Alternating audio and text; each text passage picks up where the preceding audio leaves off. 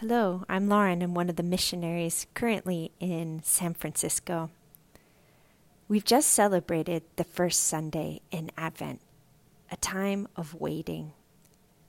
And I think this is the first Advent of my life where it truly feels like the whole world is waiting together, waiting for a vaccine, waiting for some good news in a year that has been rather dark.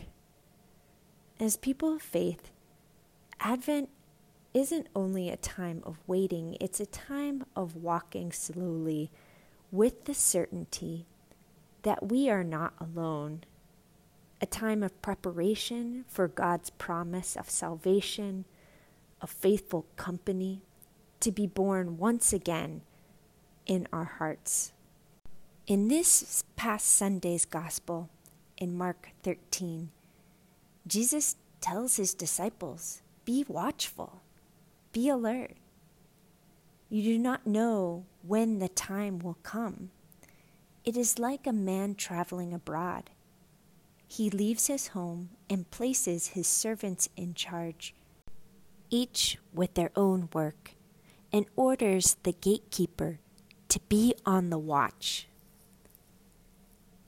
I find it interesting because Jesus doesn't just tell us to wait for salvation, but to watch. And to watch is an active waiting, an attentive waiting. And because we're told that the Lord of the house is coming, we can wait with expectant hope. And are we waiting for a God that will only come in the future? Of course not. God is already with us. Christ is already supporting us. St. Paul reminds us of this when he says that he, he's giving thanks to his brothers and sisters in Christ and says that in Christ you were enriched in every way so that you are not lacking in any spiritual gift as you wait for the revelation of our Lord Jesus Christ. He will keep you firm to the end. Because God is faithful, and by Him you were called to fellowship with his Son, Jesus Christ our Lord. Hearts that are asleep will be drowsy to the spiritual gifts that St. Paul is talking about. Those spiritual gifts that support us as we wait. Hearts that are asleep might only perceive this time as darkness. And sometimes we just have to let our eyes adjust to the moment to perceive the grace that is with us, the way that our eyes need time to adjust to darkness in order to see the stars. This all involves a bit of patient waiting, active waiting. Hearts that are awake are ready to hope, although it's dark. Hearts that are awake that are alert are ready to call out, Come, O come, Emmanuel. Come, God who is with us.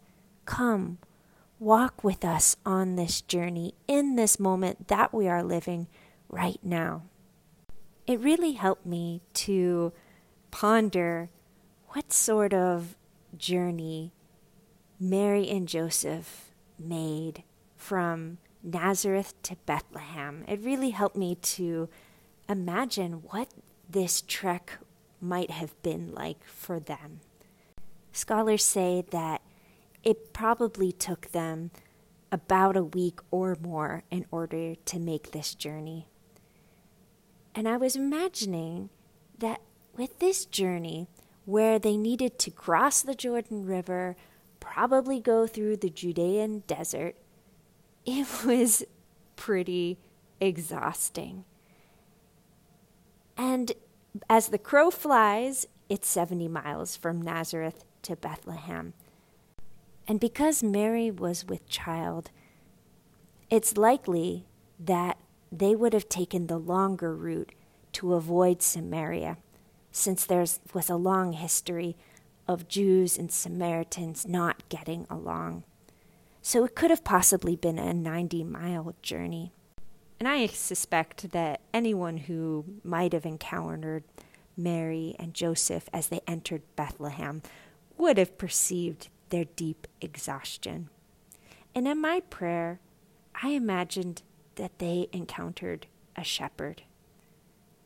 And he, sensing their tiredness, began a conversation with them, asking them, Well, what helped you make this long journey?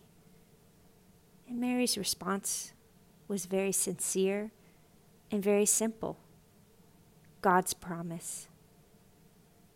What promise did God make to you?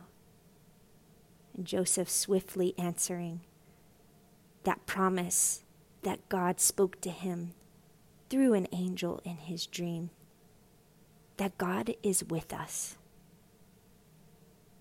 So, looking to Mary and Joseph, they can be great models and models of inspiration for us as we embark on this journey of Advent, this journey of watching, of waiting, and of hoping, so that we can more deeply perceive and believe in God's closeness with us always, within our hearts, within our communities, and this world.